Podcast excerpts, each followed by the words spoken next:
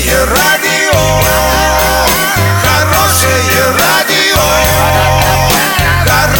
хорошее радио. Радио Шансон.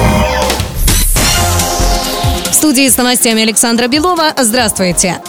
Подробнее обо всем. Подробнее обо всем. Оренбуржье получит субсидии на шесть образовательных проектов. Заявки на получение грантов были поданы по поручению главы региона Дениса Паслера в июле. И вот уже получено положительное решение. На эти средства будет обновлена материально-техническая база в ста сорока шести образовательных организациях для внедрения цифровой модели обучения. Как отметил Денис Паслер, область готова и будет поддерживать такие проекты в полном объеме, и таких новаций с каждым годом должно быть все больше.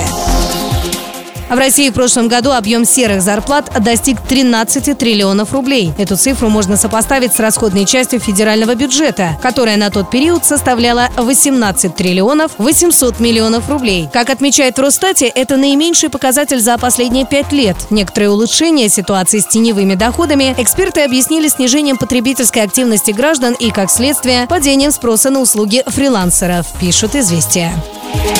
На сегодня доллар шестьдесят пять ноль девять, евро семьдесят два восемьдесят девять. Подробности, фото и видеоотчеты на сайте урал пятьдесят шесть точка ру. Телефон горячей линии тридцать тридцать пятьдесят шесть. Оперативно о событиях, а также о жизни редакции можно узнавать в телеграм-канале урал пятьдесят шесть точка ру для лиц старше шестнадцати лет. Александра Белова, радио «Шансон» в Орске.